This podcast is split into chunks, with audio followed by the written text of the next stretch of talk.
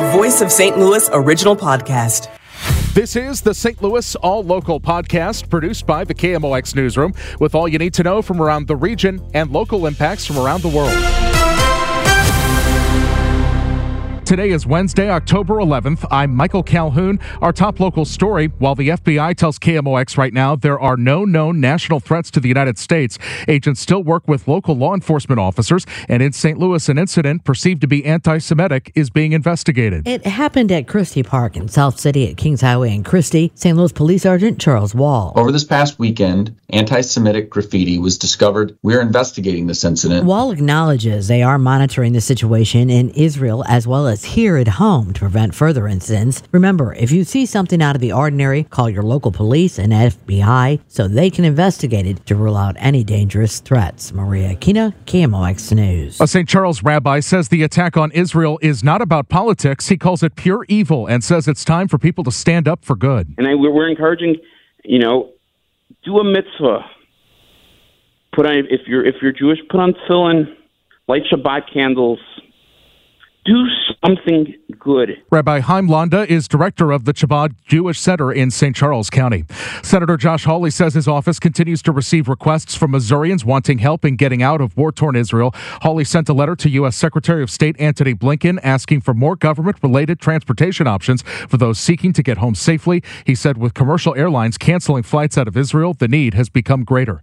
Illinois Governor J.B. Pritzker has a word for those of the Jewish faith across the world as the war rages on. America America and Illinois unequivocally stands with them in their battle to end the ongoing Hamas attacks.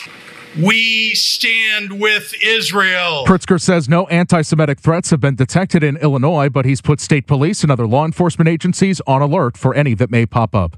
As you've heard from CBS News, Republicans picked Steve Scalise as their nominee for Speaker, but no vote among the full House today. Metro East Congressman Mike Bost tells the DGS on KMOX. He is from Louisiana. His district is bumped right up against the Big Easy, and, and, and it is uh, in New Orleans. He has proven his leadership in carrying all kinds of legislation over the years. He really is a uniter. He's a true conservative. The St. Louis City Justice Center isn't the only detention facility coming under fire, as now the county has its own issues. St. Louis County Councilman Ernie Trakas has mailed a letter to the state attorney general asking him to investigate allegations of abuse of the minor residents of the county juvenile detention center. Trakas details some of the allegations. These minors are having to urinate and defecate in their rooms, as stated in the letter.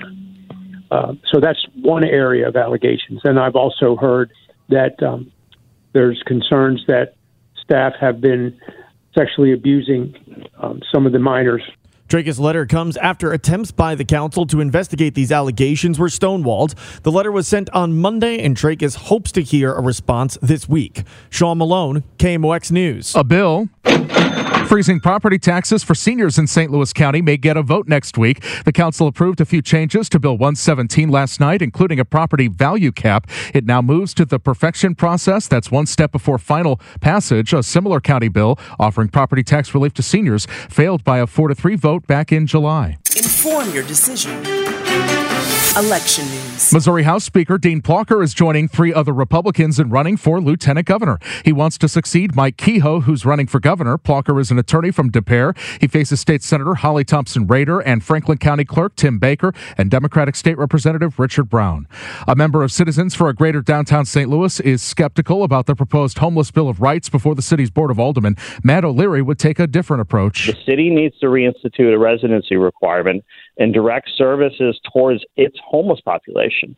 Right now, its homeless residents are not getting services because they're being um, spread around triaging homeless individuals from all over the region and all over the country. O'Leary tells KMOX's Total Information AM that he feels housing is the solution to homelessness, not shelters.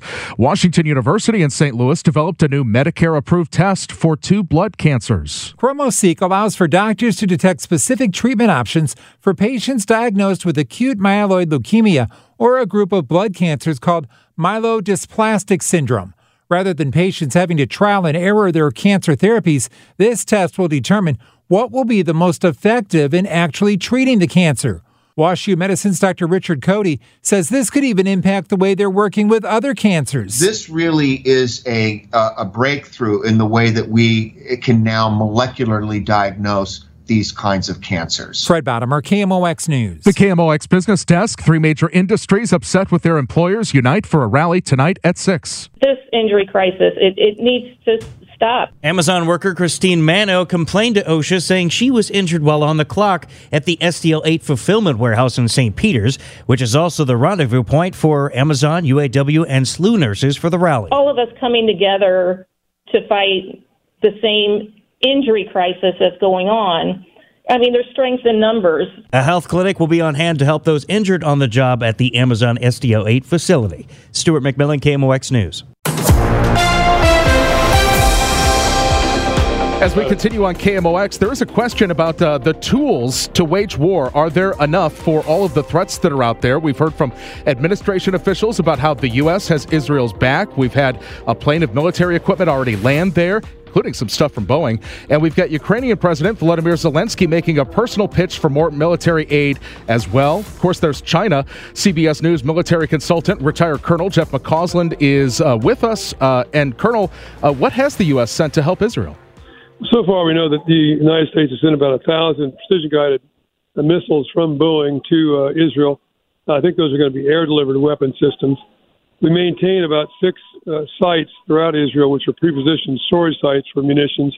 About $2 billion worth of ammo is already stored there. That's for U.S. military contingencies in the Middle East region or for Israeli use in time of crisis. My guess is those are already being accessed. Uh, but likely in the future, I think we're going to see perhaps if the war continues for a significant period of time, which I fear it might, Israeli requests, particularly for tank ammo, artillery ammo, particularly some of our more sophisticated precision guided weapon systems, some of the missile systems delivered by aircraft, and probably air defense weapons. Now, those are many of the same things that uh, Ukraine needs very, very well. And even today, the Biden administration announced a $200 million package to go to Ukraine out of existing uh, presidential discretion on providing continued assistance to Ukraine.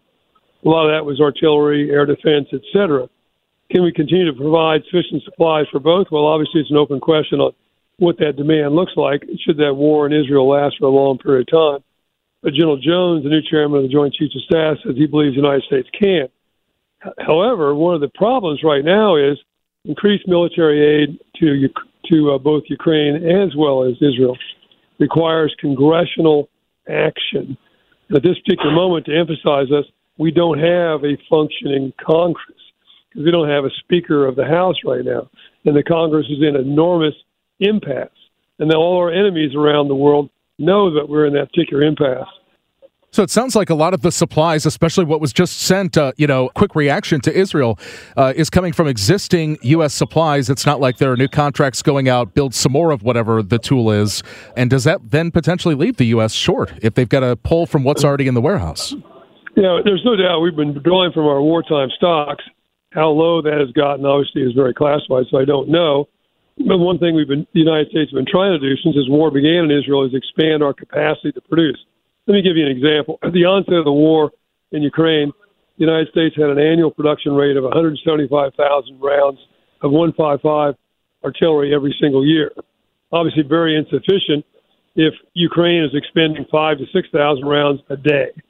Well, the, now in the effort to expand that production to over 100,000 rounds a month, But a lot of the funding to you know expand those production lines is embedded in the new budget, not the existing 23 budget. So for us to begin to meet what are these increasing demands from Ukraine, replace our own stockpiles as well as Israel, are a function of us being able to expand capacity. And that's hamstrung right now because of the politics of the United States Congress. So, what kind of situation are we in if either something else happens elsewhere in the world and another ally asks for help, or if the U.S. has a, an, an, emergency, a crisis that we've got to directly get involved in? Are are we okay? Are we prepared? Well, I think we are, and that's what the military leadership in the Pentagon has been saying. But there's no doubt about it. You know, another crisis would put more and more strain on what is still a limited amount. There is just not an endless stream of, of these particular weapon systems. And that's why we need to realize this is a problem that has to be addressed while we seem to be continually just kind of kicking this can down the road. And uh, you mentioned uh, the thousand uh, precision missiles from Boeing that have already arrived there. We've got aerospace companies, including Boeing, that make munitions, drones, fighter jets in the St. Louis area. So this is also uh, a local economic story, you could say, for the St. Louis region as well. Um, without a doubt, because of what's going on right now, of course, with Israel, is a lot of use of aircraft. There's massive airstrikes, sadly, going into Gaza at the moment. This is going to put more flight hours on those aircraft. This is going to translate into more spare parts, repair parts need to be provided to those aircraft. Most of the aircraft the Israelis use are are American produced. So it comes right back to that same industrial base we've been talking about. CBS News military consultant Jeff McCausland, always an honor to talk with you. Take care. Thank you for joining us. I'm Michael Calhoun. Subscribe and stay up to date automatically by searching for us on your favorite podcast app.